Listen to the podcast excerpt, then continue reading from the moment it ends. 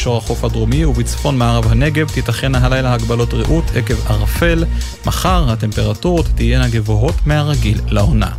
לכל מאזיננו, שבת שלום, אלה החדשות.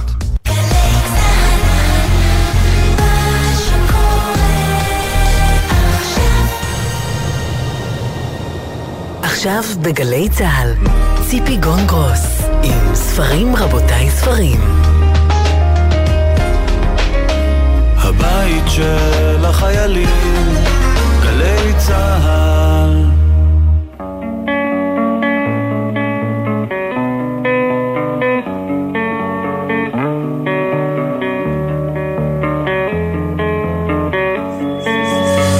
ספרים רבותיי ספרים, תוכנית מיוחדת, כולה מוקדשת לחיים נחמן ביאליק במלאת 150 שנה להולדתו. נדמה לי שאין ילד או מבוגר בארץ שלא מכיר את כן לציפור בין העצים, את יוסי בכינור, את רוץ בן סוסי, וכמובן את נד נד נד נד, רד עלה, עלה ורד. מיליוני ילדים שומעים את השירים האלה ושמעו אותם לאורך השנים מהרגע שבו הם מגיעים לראשונה לגן השעשועים. אין תלמיד תיכון או בוגר תיכון שלא למד את הפואמה בעיר ההרגה, או את לא זכיתי באור מן ההפקר, את הבריכה של ביאליק. אין אוהבי מוזיקה שלא מתענגים על אריק איינשטיין ששר את "הכניסיני תחת כנפך", על "בין נהר פרת ונהר חידקל" ששרים מזי כהן ושם טוב לוי, על "לא ידע איש מי" שהלחין משה וילנסקי ביוזמתו של יצחק לבני וערב שירי המשוררים של גלי צה"ל. ועוד ועוד, רשימת השירים המולחנים של ביאליק ארוכה מאוד. בתשעה בינואר 1973 נולד חיים נחמן ביאליק בכפר רדי, שסמוך לז'יטומיר שבחבל וולין, ובארבעה ביולי נפטר בווינה, לשם נסע לצורך טיפול רפואי. בלוויה של ביאליק השתתפו כמאה אלף איש. במלאת 150 שנה להולדת ביאליק נקדיש לו היום את כל התוכנית. לא נדבר על השירה הלירית הגדולה והחשובה שלו שנחקרה ודוברה כל כך הרבה. נדבר היום עם הסופר חיים באר על ביאליק כבנאי תרבות. נשמע מדוקטור צפי זבה אלרן על ספר האגדה של ביאליק. נדבר עם דוקטור רוביק רוזנטל על המילים העבריות שחידש ביאליק, ועם המשורר זלי גורביץ' נשוחח על ביאליק ויצירתו לילדים. ובין לבין נשמע שירים שחיים נחמן ביאליק כתב. מפיקות את התוכנית תמנה צורי ועשאל פלד, על הביצוע הטכני הדר נהיר וליאור רונן, בפיקוח הטכני גרם ג'קסון, ערך את המוזיקה יורם רותם. שלום לסופר חיים באר, אוהבו של חיים נחמן ביאליק. שלום ציפי. ביאליק היה בעיניך בנאי של תרבות, אמרת לי. תסביר. אה, אז ככה, בעצם כולנו מכירים את ביאליק המשורר וכולנו למדנו או שלימדו בבתי הספר, אבל ביאליק, אה, אה, כתיבת השירים או אותו משורר זה חלק חשוב, אבל זה רק אחד ממרכיבים רבים מאוד שהפכו אותו לאישיות כל כך נערצת. ואני אולי אמנה לך באוזנייך, באוזני המאזינים שלנו, כמה מהדברים שהוא הצטיין בהם. קודם כל הוא כתב גם לילדים. אה, הוא היה אחד היוצרים החשובים שכתבו וכתבו לילדים. אה, אה, אנחנו מכירים את השיר נד נד, נד נד, רד עלה, שעד היום בגינה כאן לידינו אני שומע מטפלות עולות מחבר העמים במבטא רסי כבד, שרות את זה לילדים, לתינוקות. בעקבותיו הלכו שלונסקי ואלתרמן ולאה גולדברג ו... ודליה ארביקוביץ', זאת אומרת, המון יוצרים, הוא פתח לנו את הדלת שמשוררים חשובים, משורות חשובות, יכתבו לילדים. זה דבר אחד. אחר כך חידושי הלשון שלו. הוא חידש מילים, לא הרבה, אבל הוא חידש מילים שמיד תפסו מקום. הוא, הוא כתב פרוזה גאונית, סיפורים קצרים, אבל למשל הספיח שלו, סיפור ספיח, פתח לפני, לפני רבים את הכתיבה החצי ממוארית, הכתיבה הספרותית, חולות הזהב של בנימין תמוז, של מי אתה ילד, של חנוך בר-טוב, אם, אם אני אדחף גם כן לרשימה, אז את חבלים ואת צל ידו, בעצם ההשראה באה מספיח. למשל, סיפור אריה בעל גופה, הראשון שכתב על הגוייות היהודית, היהודי שנראה כמו גוי, שהוא בעל יצרים, כמו פנדרה גיבור שאחר כך כתבה, כתב מישהו אחר. המשיכה לאישה הנוכרייה, שזה מאחורי הגדר, בעקבותיו כותב בשביס את העבד, אה, בעקבותיו אה, כותב עגנון את האדונית והרוכל. הוא היה מכנס, הוא, הוא כינס את, את אגדות חז"ל והפך את זה ל... הוא שינה את תפיסה תודעתית של ההגדה של חז"ל. והוא עודד אחרים, אה, זה הוא עשה כמובן עם רבניצקי, אבל הוא גם עודד אחרים לכנס, את טרויאנוב למשל, לכנס את הבדיחה, הבדיחה היהודית. הוא היה מתרגם. אה, הוא תרגם את דון קישוט, כמובן אה, תרגום אומנותי לילדים, אבל הוא יפהפה. אה, בתל אביב הוא בנה את, את החיים התרבותיים של תל אביב, הוא הקים את, את עונג שבת באוהל שם, ושם מדי שבת, כדי לתת צביון תרב... השבת כ- כיום תרבותי, לא כיום דתי, לא כהליכה לבית כנסת, אלא הליכה לשמוע הרצאות ו- והופעות. אה, הוא כתב מאמרים אה, חשובים מאוד, למשל גילוי וכיסוי בלשון, הוא היה נואם גאוני, ויש לנו uh, טקסטים שהוא כתב, אני לא שמעתי אותו, אבל uh, אז לא הקליטו. אין לנו הקלטות, אני, אני מעולם לא שמעתי את קולו של ביאליק. אז זה, בוא... מניתי, מניתי לך כמו רוכל את, את, את כל הדברים שבעצם יחד הופכים אותו לגיבור של תרבות. הוא היה אמנם בוגר ישיבת וולוז'ין, אבל הוא לא הקפיד במיוחד על אה, תרי"ג מצוות, אני אומרת בלשון המעטה. ובעיני החרדים הוא נחשב אפיקורוס, ממש מחלל שם שמיים. האיש הזה שכתב אם יש בכם אל, אסור להתקרב אל הכתבים שלו. אפילו כשביאליק מת ב-1934, וכל היישוב היהודי התאבל על מותו, היו למעלה ממאה אלף איש בלוויה שלו, נטורי קרתא כינו אותו מסית ומדיח חוטא ומחטיא, ואפילו התקיפו לימים את הרב הראשי לארץ ישראל, הרב קוק, על העובדה שהוא השתתף באזכרה לביאליק. תראי, ביאליק אולי הוא, הוא האופציה של מה שנקרא יהדות כתרבות. ואם יש דבר שמאיים על החברה החרדית זה, זה לא החילונים. כי החילונים נחשבים כ, כגויים. אה, מה שמאיים עליהם זה אנשים שהם נגזרו אה, במודל הביאליקי, זאת אומרת, הם תופסים את היהדות כתרבות. וזה כל כך קומם אותם, אה, שלמשל הם הוכיחו שהוא לא היה בוגר ישיבת וולוז'ין, לא, הוא רק למד וזרקו אותו משם. זאת אומרת, אני מכיר את, ה, את, ה, את, את מערכת הטיעונים. אה, לי יש קלטות שאחד מהמחזירים בתשובה, מהמטיפים האוונגליסטים היהודים, כמו הרב אמנון יצחק ואחרים, אחד מהם מתאר טור פלסטי, איך, איך הוא עכשיו נידון עדיין בגיהינום והוא הוא, הוא, הוא בתוך אגנים של צואה רותחת ושם שורפים אותו והשנאה כלפי ביאליק היא אדירה דווקא משום, ו, וגם ממילא גם השנאה כלפי עגנון והשנאה כלפי כל היוצרים שהם בעצם אה, אה, עוסקים ב... הם משתמשים בחומרים היהודיים כדי ל- ל- ל- להביא לעולם תכנים מודרניים. ואיזה מין אדם היה ביאליק? תראי, אה, קודם כל, אני, אני, זה אני יכול להתרשם אה, רק מסיפורים שסיפרו, כי אני, לצערי, אם, אם יש, בואי נגיד ככה, אם יש לי פנטזיה, אז אני חולם שבבוא היום, או שתהיה תחיית המתים, או... או שאני אעלה ויש באמת אה, חיים אחרי המוות, אה, שאני אשב עם ביאליק על, אה, על כוס קפה ואני אני, אני אשוחח איתו. אבל איזה מין בן אדם הוא היה? הוא היה, הוא היה איש רעים להתרועע, הוא אהב נורא לספר על עצות, מסתובבות על עצות רבות, חלקן מאוד, נקרא לזה כבר היום לא פוליטיקלי קורקט, על, על, על עצות אה, חריפות מאוד. אה, הוא היה, הוא היה איש טוב לב, אה, הוא היה נדיב.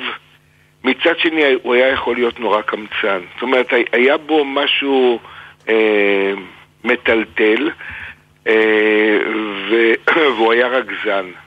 הוא היה נורא רגזן. אני, זה הבולינים, אלה שבאו מאזור וולים ברוסיה, אבא שלי בא משם, ואני הכרתי מודל, אה, מודל כזה, מודל איש, אישי של חום, לבביות, אה, אה, הומור, צחוקים, ומצד שני, כשהוא היה נדלק, אז היה פחד להיות לידו.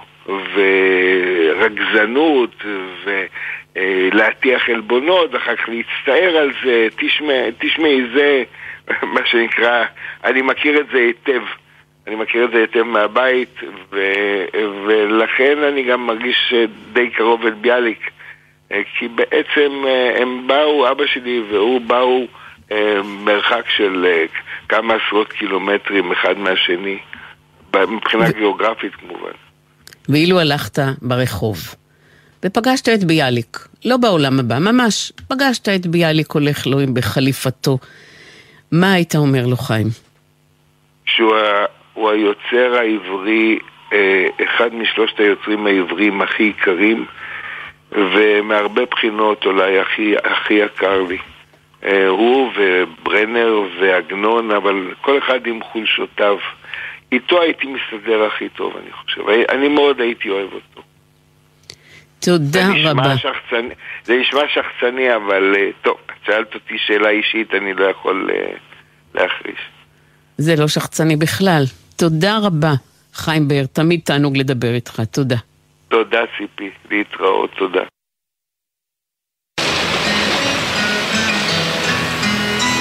Yeah.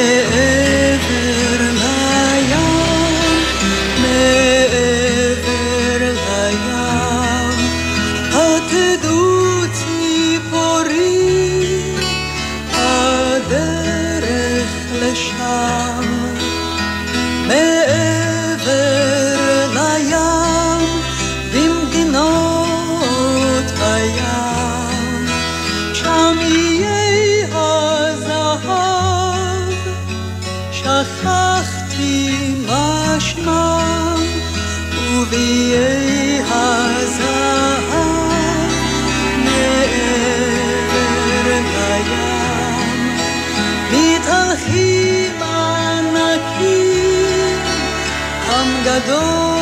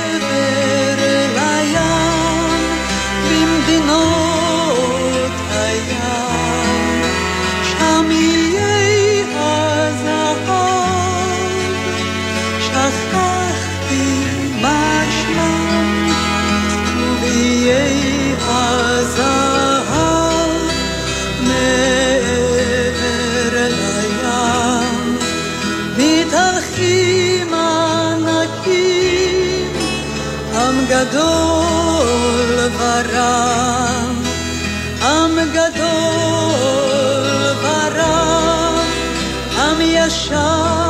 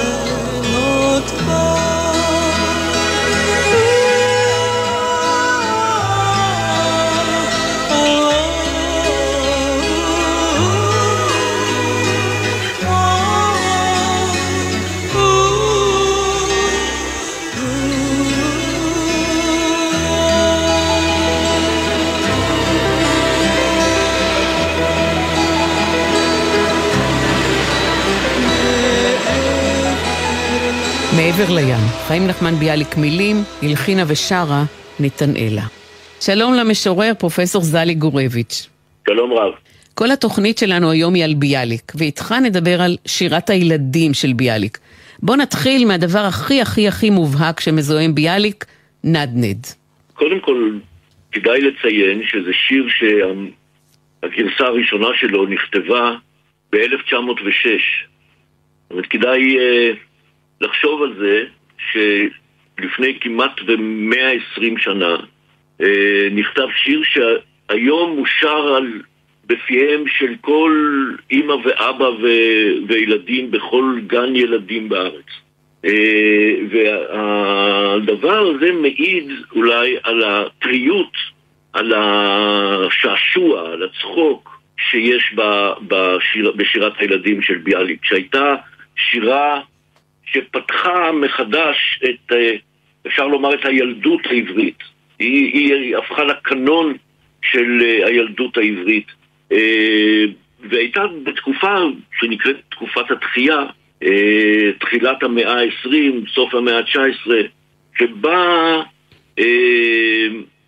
הייתה תחושה כללית, בגלל מאורעות הימים, של התחדשות, של התחדשות תרבותית, של התחדשות לשונית, וכיוון שההתחדשות הזאת היא עצמה מקושרת עם משהו ראשוני, עם ילדות, עם ילדיות, אז גם שירת הילדים הייתה חלק מתחושת הילדיות הזאת, שצריך לא רק uh, להיות בה, אלא צריך ליצור אותה, וצריך ליצור אותה באמצעים אומנותיים, באמצעים חינוכיים וכולי וכולי. ולכן uh, uh, כדאי לראות את נדנד בתור אחד, ה, אולי השיר שהפך למוכר, למושר בכל פה. אבל מה שמעניין בשיר הזה זה ה, לא רק הצחוק והשעשוע וה, והנדנוד השירי, אלא שזה שיר מתריס. זה שיר שביאליק, אמנם במהדורה אה, קצת יותר מאוחרת, גרסה קצת יותר מאוחרת של, של השיר, הוא, הוא טומן בשיר מין, אה, אפשר לומר, מין מוקש למי שמכיר את, ה, את, ה, האסוציאציה אה, שלו, שמכיר את הרמיזה שלו לפסוק שנכתב במסכת חגיגה, ושם כתוב כל המסתכל בארבעה דברים, ראוי לו שלא בא לעולם. זאת אומרת, ראוי שלא נולד. מי שמסתכל בארבעה דברים, ראוי שבכלל לא היה נולד. אין, אין, אין לו זכות קיום. ואלו הם, אלה ארבעת הדברים. מה למעלה, מה למטה, מה לפנים ומה לאחור. כלומר, יש שאלות שאסור לשאול. זהו צו של איסור על שאלות מסוימות. והנה ביאליק, בשיר התמים הזה, בשיר הנאיבי, נד נד, נד נד, רד עלה, עלה ורד.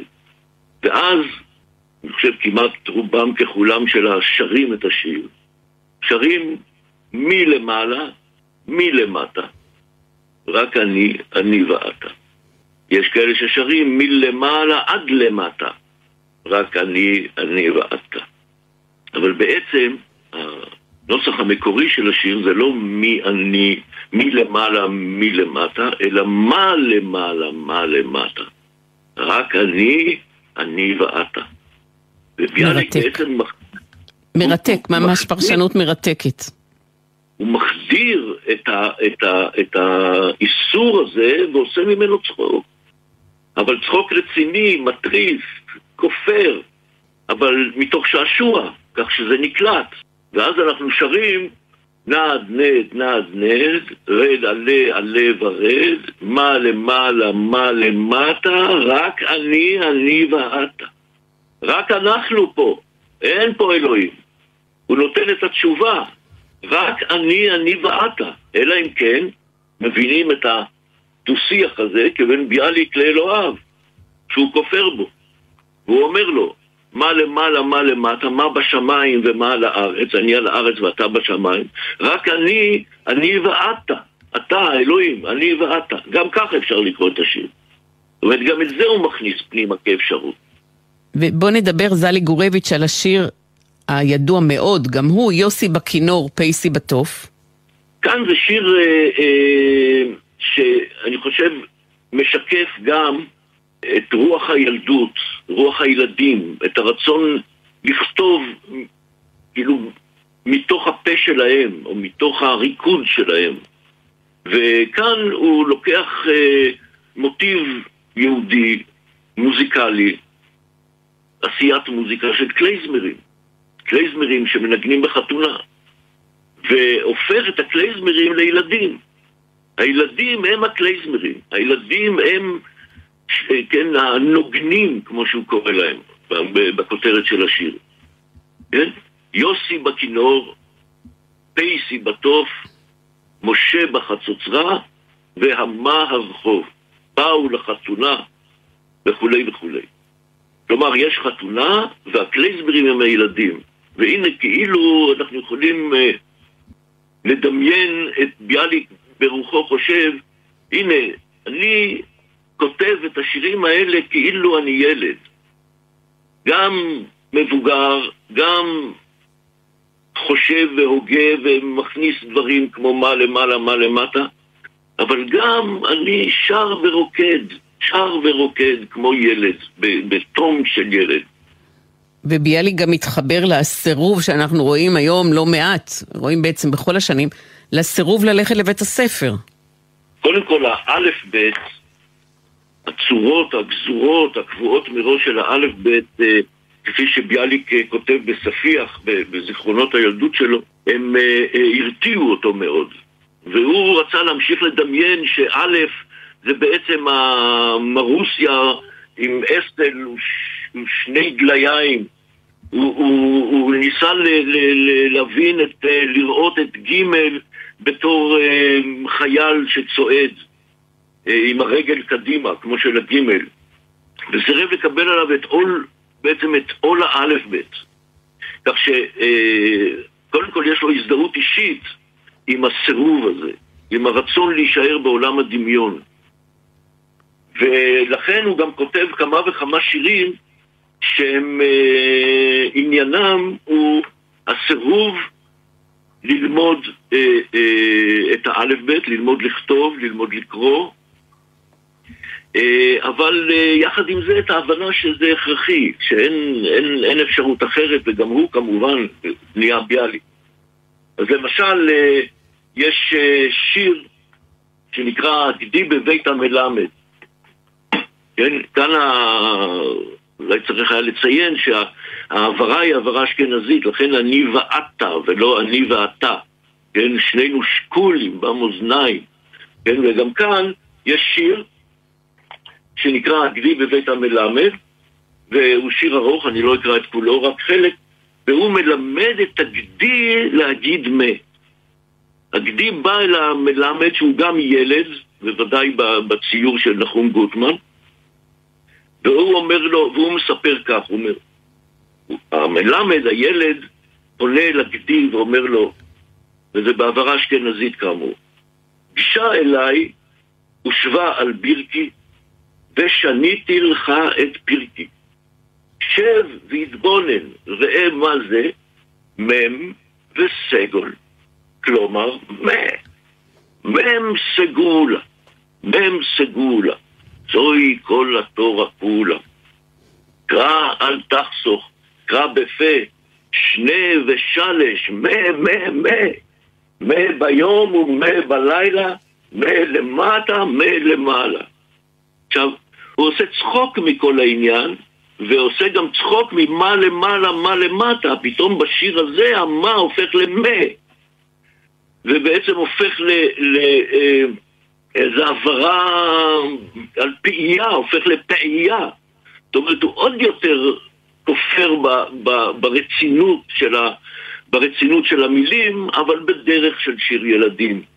שגם הם, בעיניהם, כל הרצינות והכובד אה, אה, עדיין רחוקים מהם.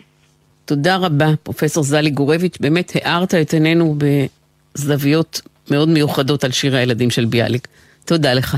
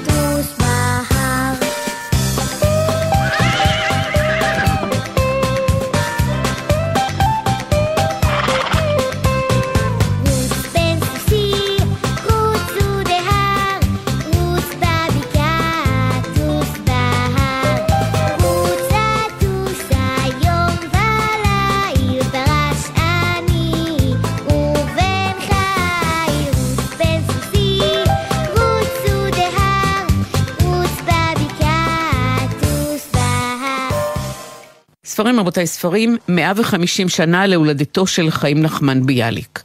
ספר האגדה הוא אוסף של אגדות חז"ל, שערכו וסידרו ביאליק ורבניצקי החל משנת 1903.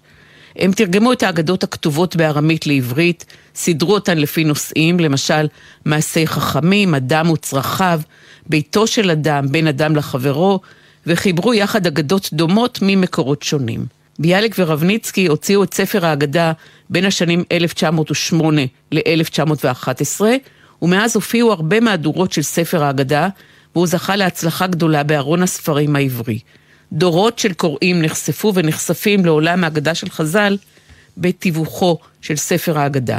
קשה להגזים בחשיבות שלו, יש אפילו ציורים של ביאליק ורבניצקי בחדר העבודה שלהם. למשל ציור של הצייר חיים ליפשיץ וגם של הצייר חיים גליקסברג. דוקטור צפי זבה אלרן מהחוג לספרות באוניברסיטת חיפה היא חוקרת פולקלור יהודי וספרות עברית וראש התוכנית למורים תרבות ישראל. שלום צפי. שלום וברכה. מהי הגדה בעצם?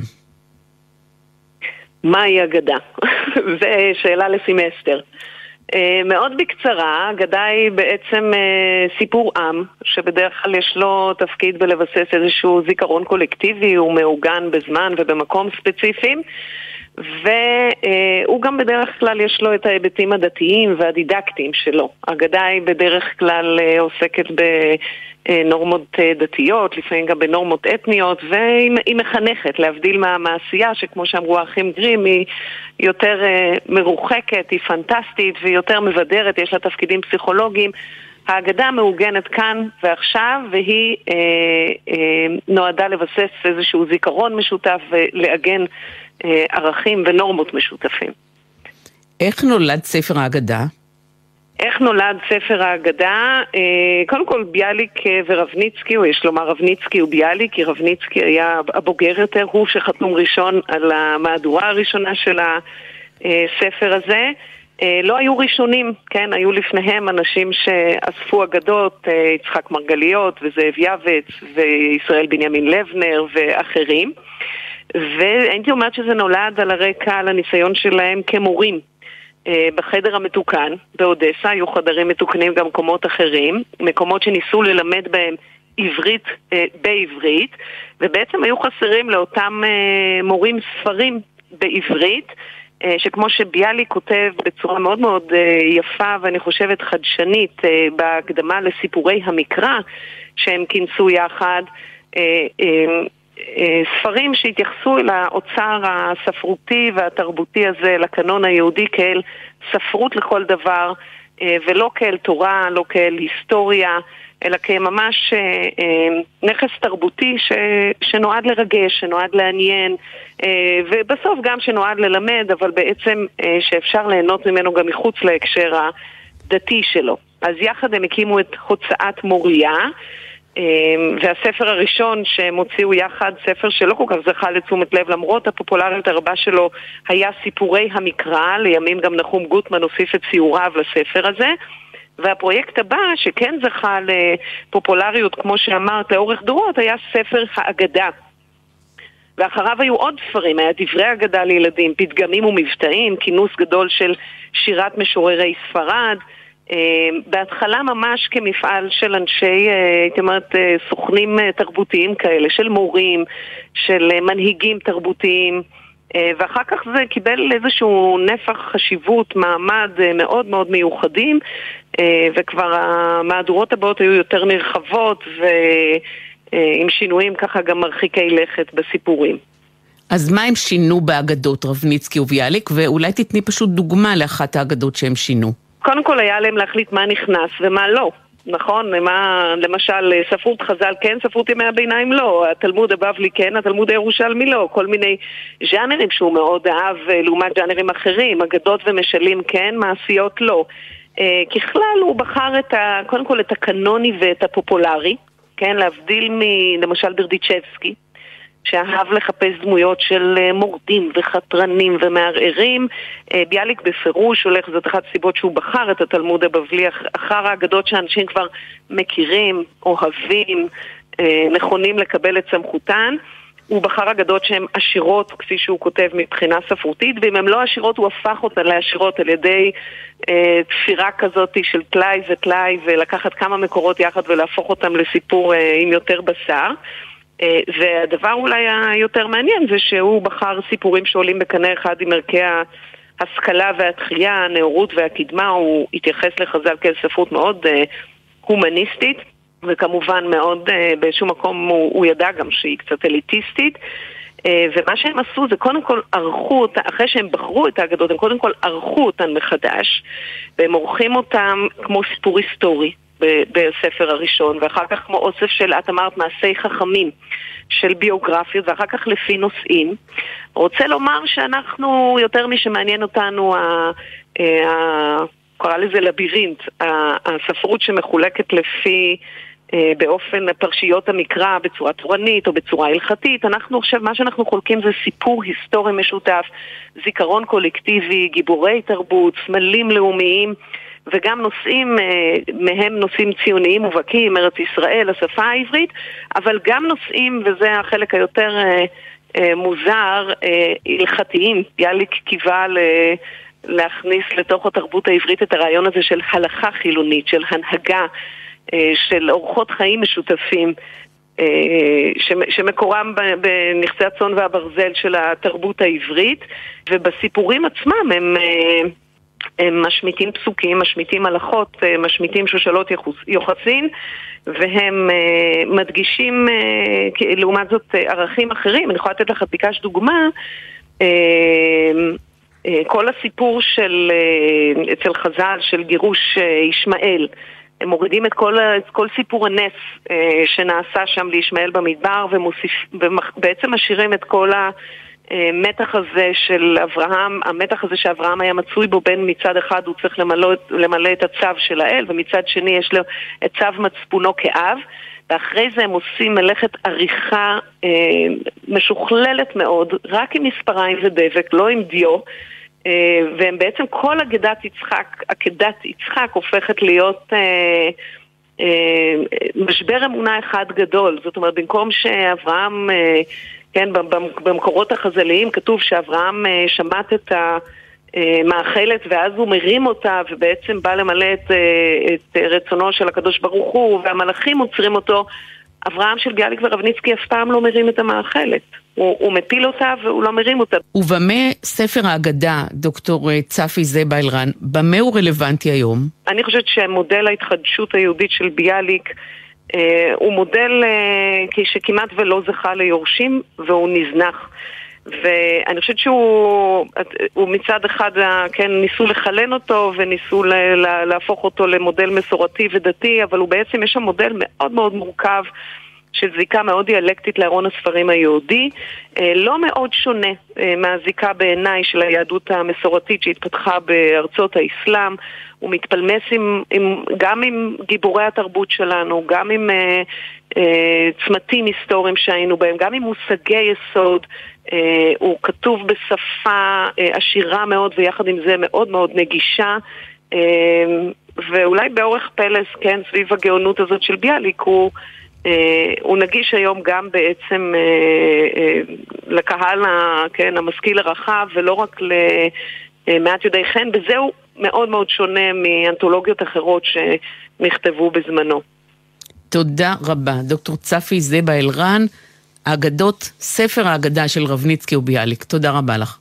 בשמחה רבה, להתראות.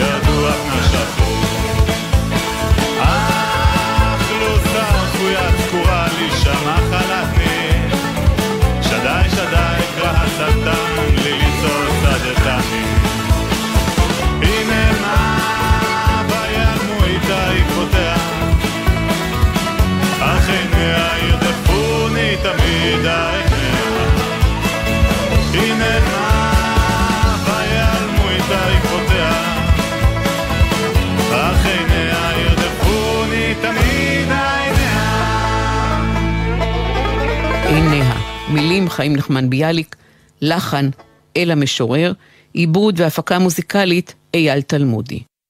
חיים נחמן ביאליק. נדבר עכשיו על ביאליק והעברית. כבר ב-1931 היה ביאליק מהמייסדים של ברית עברית עולמית בברלין, ועוד בישיבת וולוז'ין התחיל בפעולות לחידוש השפה העברית. הוא היה שותף בוועדות לחידושי מילים בתחומים שונים, תברואה, חשמל, דפוס, טכניקה. הוא הכניס מילים חדשות לעברית, היה נשיא ועד הלשון העברית. הנה ציטוט של ביאליק, מה חוכמה היא להוסיף למילה ישנה איזו הבהרה נדושה, או יה, או יון וחסל? כשמבקשים לחדש מילה צריך להתבונן כיצד עשו זאת הם, העברים הקדמונים. צריך ללוש את השורש מפנימו ולא בהדבקת הברות. בין חידושי הלשון של ביאליק שנקלטו בשפה, אצבעוני, נשורת, ערגה, מטוס, טייסת, וסת, מצלמה, תאונה, תגובה, תווית, אוורירי, אפלולית, מענק, נלעד. בין החידושים שלא נקלטו בשפה, כרכר, כלומר סביבון, קפדן, כלומר אדם שמטאטא, שעוסק במלאכה של כיבוד הרצפה, מטבעי, כלומר שבלוני, מחצצת, שהוא קיסם לחציצת שיניים. שלום לדוקטור רוביק רוזנטל, סופר וחוקר השפה העברית. שלום, שלום. כשאנחנו מדברים על תחיית השפה העברית, רוביק, הכי מתבקש קודם כל להשוות בין ביאליק לבין אליעזר בן יהודה. כן, אגב, הם לא היו חברים בכלל, היו, היה ביניהם דם רע, אבל זה אפשר להגיד כמעט על כל החבר'ה בתקופה ההיא, אה, אבל הם היו מאוד שונים, לכאורה, אני, למה לכאורה? הם היו שונים כי אה, ביאליק קודם כל הגיע לחידוש מילים, אנחנו מתמקדים בחידוש המילים אה, דרך כמשורר. זאת אומרת, המילה גחלילית הנפלאה, זה היה חלק מ...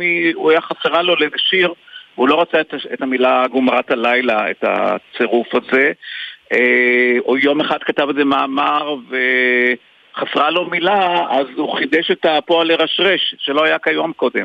ועוד באו ואמרו לו, אתה יודע, יש מילה חדשה מצאו בתלמוד, לרשרש. הוא אומר, אני חידשתי, מה זאת אומרת? ומבחינה זאת, אני מש... מראה איזשהו שוני מטאפורי בין ביאליק המשורר לעומת בן יהודה המהנדס, שבאמת ישב על השולחן וחיבר מילים, המציא מילים אה, כמו מהנדס של מילים, ושניהם יצרו מילים נפלאות. אני כל הזמן אמרתי לכאורה, כי בסופו של דבר ביאליק גם חידש מילים על, בצורה הנדסית. הדוגמה הכי אה, כמעט יומיומית היום, אבל מה היינו עושים בלעדיה, זה המילה מטוס, שלא הייתה קיימת, הייתה המילה אווירון. והוא המציא בבת אחת בהינף קולמוס כמעט באיזו ישיבה, את המילים מטוס, טייסת, טייס, טייס, וכל המילים האלה הם איתנו עד היום, כך שהוא גם הבין שצריך פשוט מילים לשימוש יומיומי של, של השפה, ומבחינת זאת הוא היה מאוד מאוד מגוון. אבל שניהם, הוא, הוא חידש יותר מבן יהודה, מדובר כ-300 מילים שמתוכם נקלטו כ-170, שזה מדהים, זה יפה, יפה מאוד, ולבן יהודה מיוחסים כ-200 מילים. אבל שניהם היו אה, יצרני מילים אה, בלתי נלאים ומאוד מאוד מוכשרים. מה היו מקורות ההשראה של ביאליק לחידוש המילים? המקרא, חז"ל, מה עוד? גם וגם וגם וגם. זאת אומרת, קודם כל צריך, כשאנחנו מדברים על, על השראה, אז אנחנו מדברים על זה שהמילה עוד לא הייתה, אבל לפעמים הפועל היה וכדומה. והדוגמאות שהוא, החידושים שלו, היו, היו לו לא מעט חידושים, למשל הזכרת את המילה נשורת, אז היא באה מנשברתה, זו מילה, מילה מהתלמוד, ארמית כמובן, או אה, צלחתה, שזה כאב ראש, הוא הפך את זה לצלחית. כלומר, היו לו כמה אה, מונחים כאלה שהוא אה, חידש. אה, הוא לפעמים אה, עסק בהלחמים, לא כל כך הרבה, אבל למשל המילה אה, שלדג. הוא חידש את המילה שלדג, שולע דגים, שזו מילה מאוד, אה, אה, מאוד יפה, והיא כאמור, כאמור מורכבת מהשולה ומהדג, והיו לו, הוא מאוד אהב מילים מורכבות, לא, לא כהלחם, אלא המילים האלה שקצת הזכרת אותם, אפלולי וסגרירי, ש... וגם גחלילית למשל, שמכפילים את העברה בסוף המילה, ויש לזה, זה כאן אלמנט שירי, אלמנט של, אלמנט של שיר, אה, וכאן המשורר בא לידי ביטוי, או מילים כמו אה, אה, קדמוני, מילים שנגמרות בנון גמלוני, המילה גמלוני שבאה מהמילה גמל. חלק מהם אה, אה, אחר כך הלך בעקבותיו שלונסקי עם דברים דומים, אה, כך ש... והוא גם המציא את הכלב העברי, הוא נתן לו קול, כי בכל שפה לכלבים יש קול אחר. אז יש כלבים אה, שזה וורף וורף, ויש את הכלב הגרמני עם האו האו, ואנחנו קיבלנו ממנו את האב האב לנביחת הכלב אה, ויש עוד דוגמאות אה, לחידושים אה, מהסוג הזה. ומה המילה הכי יפה בעיניך שחידש ביאליק? אני חושב שהמילה גחלילית, אבל כל הקבוצה הזאת של מילים שמסתיימות בהעברה כפולה הן מילים כאלה, אבל הוא המציא את המילה, הוא המציא גם מילת סלנג. פועל בסלנג, זוכרת? לשנורר. כאשר, כאשר, נכון, מהשנור המפורסם, אה, שזה בא כמובן מיידיש, והוא הפך את זה לפועל עברי, כמו שאנחנו נוהגים לעשות, כאשר שנוררתם תשנוררו. ומה שהוא עוד תרם זה צירופי לשון, אה, לא מעטים, אה, ביטויים במותם ציוו לנו את החיים. זה קצת בעקבות האנגלית, אבל אה, זה מתוך השיר "אם יש את נפשך על הדעת", וכולם נשא הרוח, והשמש זכה, את יכולה להשלים בשבילי, כן, כן. השיטה פרחה והשוחט שחט. מיטב הפוליטיקאים כבר אה, ציטטו את המשפט הזה, כן. אה, נכון, ושכחו לפעמים שזה ביאליק בעיר ההריגה. תודה רבה, דוקטור רוביק רוזנטל. תודה לך ושלום. הלבנה תשמור על כוכביה כרואה על עדרו בעין פקוחה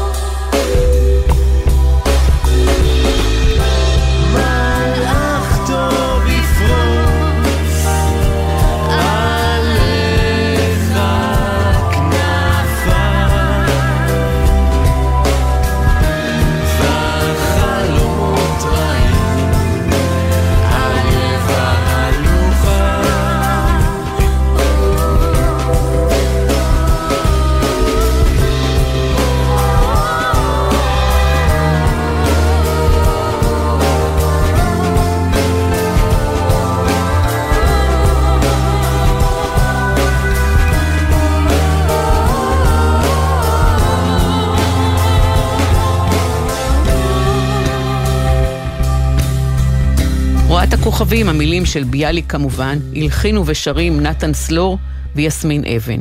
לפני 20 שנה, כשמלאו 130 שנה להולדת ביאליק, הלחינו נתן ויסמין את השיר הזה ביוזמת התוכנית שלנו, ספרים רבותיי ספרים.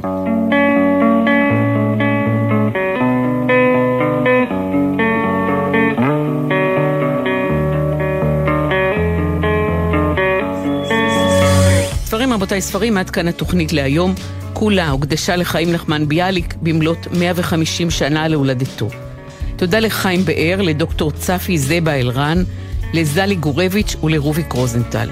כדי לשמוע את התוכנית שוב אפשר להיכנס לאתר גלי צה"ל או ליישומון. דף הפייסבוק שלנו, ספרים, רבותיי ספרים בגלי צה"ל, מחכה ללייק שלכם. הפיקו את התוכנית תמנה צורי ועשהאל פלד, על הביצוע הטכני הדר נהיר וליאור רונן, בפיקוח הטכני גרם ג'קסון. ערך את המוזיקה יורם רותם. המלצה מיוחדת לסיום לאוהבי ביאליק ביוזמה משותפת של איילת ביטן שלונסקי, מנהלת בית ביאליק, ושל עיריית תל אביב, יהיו בשנה הקרובה, שנת 2023, המון אירועים שקשורים לביאליק. תיפתחנה שלוש תערוכות בזיקה לביאליק, האחת בבית ראובן רובין, השנייה במוזיאון נחום גוטמן, והשלישית בירושלים בבית עגנון. יפורסמו שישה סרטונים חדשים של אומנית הקול ויקטוריה חנה, שבהם היא מבצעת שירי ביאליק לפעוטות שהיא עצמה הלחינה. בית ביאליק ישיק אתר חדש בשיתוף פעולה עם הספרייה הלאומית. יונגשו בו לראשונה לציבור מכתבים, אגרות, הקדשות ותרגומים, כולם בכתב ידו של ביאליק. אפילו רכבת ישראל תציג תערוכה חדשה בתחנת רכבת השלום תל אביב, וביולי 2023 יעלה תיאטרון קליפה אופרה לילית בסימן שירי ביאליק. איפה? בבית העלמין טרומפלדור, לא פחות ולא יותר. בקיצור, שפע של אירועים שהראשון בהם כבר התקיים השבוע ביום רביעי בהיכל התרבות בתל אביב. שנת ביאליק בתל אביב. ספרים רבותיי, ספרים אני ציפי גונגרוס, שתהיה שבת שלום, ואחרי השבוע מצוין.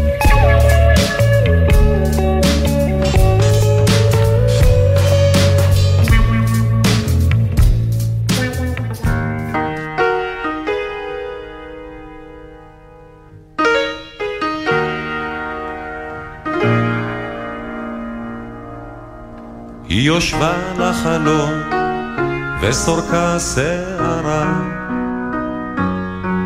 בעיניכם היא פרוצה ובעיניי היא ברא אומר לי מר ליבי היום עלי רע אם רחלה איננה אני הנבא. יש לה בריות הן דרכים. אך רחלה לי היא ואנוכי לרחל, אומר לי מה ליבי היום רע.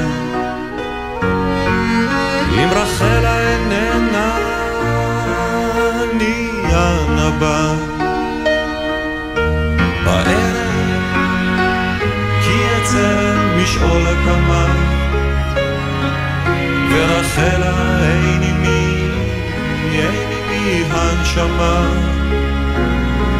שיבולי, גבעולי, ורחל עשו שלומי, וענו בי תאחר,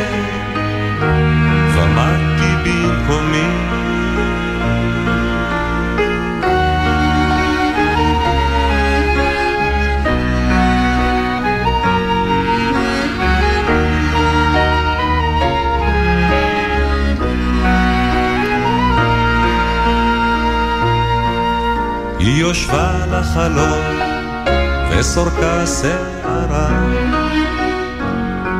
בעיניכם היא פרוצה ובעיניי היא ברא אומר לי מה ליבי היום עלי רע.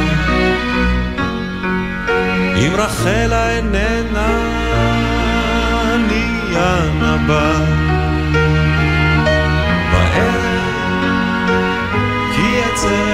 לשאול הקמה מה, ורחלה אין עימי, אין עימי הנשמה, שיבולי, גבעולי, ורחל עשו שלומי ואדומי.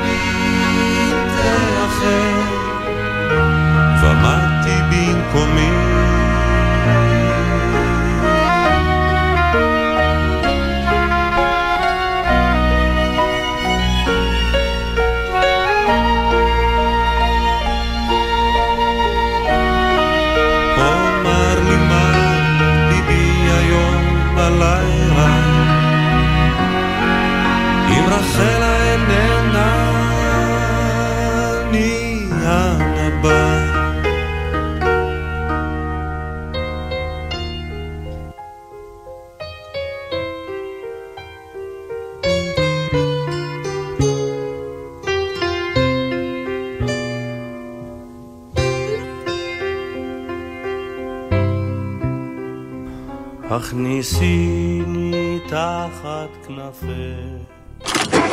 מה נשמע, נשמע, סוף השבוע, היית של החייל. גלי צהר כל הזמן. חבריי הוותיקים, יש לי מילה אחת בשבילכם, עוד. בגילנו אנחנו צריכים לתת לעצמנו עוד, גם בכביש. להשקיע עוד קצת ולחצות אך ורק במעבר חצייה, גם אם הוא קצת רחוק וקשה ללכת אליו. לא להתפרץ לכביש, לסמן לנהג שאנחנו רוצים לעבור ולהסתכל לו עוד רגע בעיניים כדי לוודא שראה אותנו. כ-50% מהולכי הרגל הנהרגים בתאונות דרכים הם אזרחים ותיקים. תנו להם עוד קצת זמן. אלה החיים שלהם. הרלב"ד, מחויבים לאנשים שבדרך.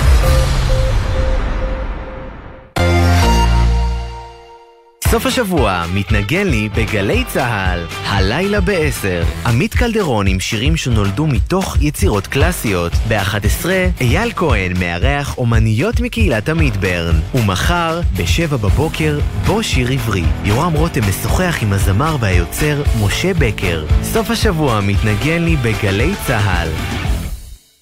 ספי, אתה יודע, אם חשבת שהפוליטיקאים שלנו הם משהו מיוחד, בטח תשמח לדעת שלואי ה-14, מלך השמש, התקלח רק ארבע פעמים בחייו. ארבע פעמים! מה? מי סיפק לך את המידע הזה? הדלפה חמה מוורסאי? לא, לא, זה עוד גל"צ, זה זירת תוכן חדשה של גלי צה"ל. אפשר להזין שם לכל התוכניות של שעה היסטורית, וגם לנו כמובן, ולעוד הרבה תוכניות. ייכנס, אולי תלמד משהו סוף סוף. גלי צה"ל גאה להציג עוד גל"צ, זירת התוכן האיכותית בישראל. חפשו את לשונית עוד גל"צ בעמוד הראשי של יישומון גל"צ גלגלצ ותוכלו ליהנות מקשת התכנים המלאה של שידורי גל"צ. חדשות, תרבות, מוסיקה, היסטוריה, תוכניות ארכיון, הופעות חיות, הסכתים ותכנים בלעדיים. היכנסו עכשיו לעוד גל"צ ביישומון גל"צ גלגלצ.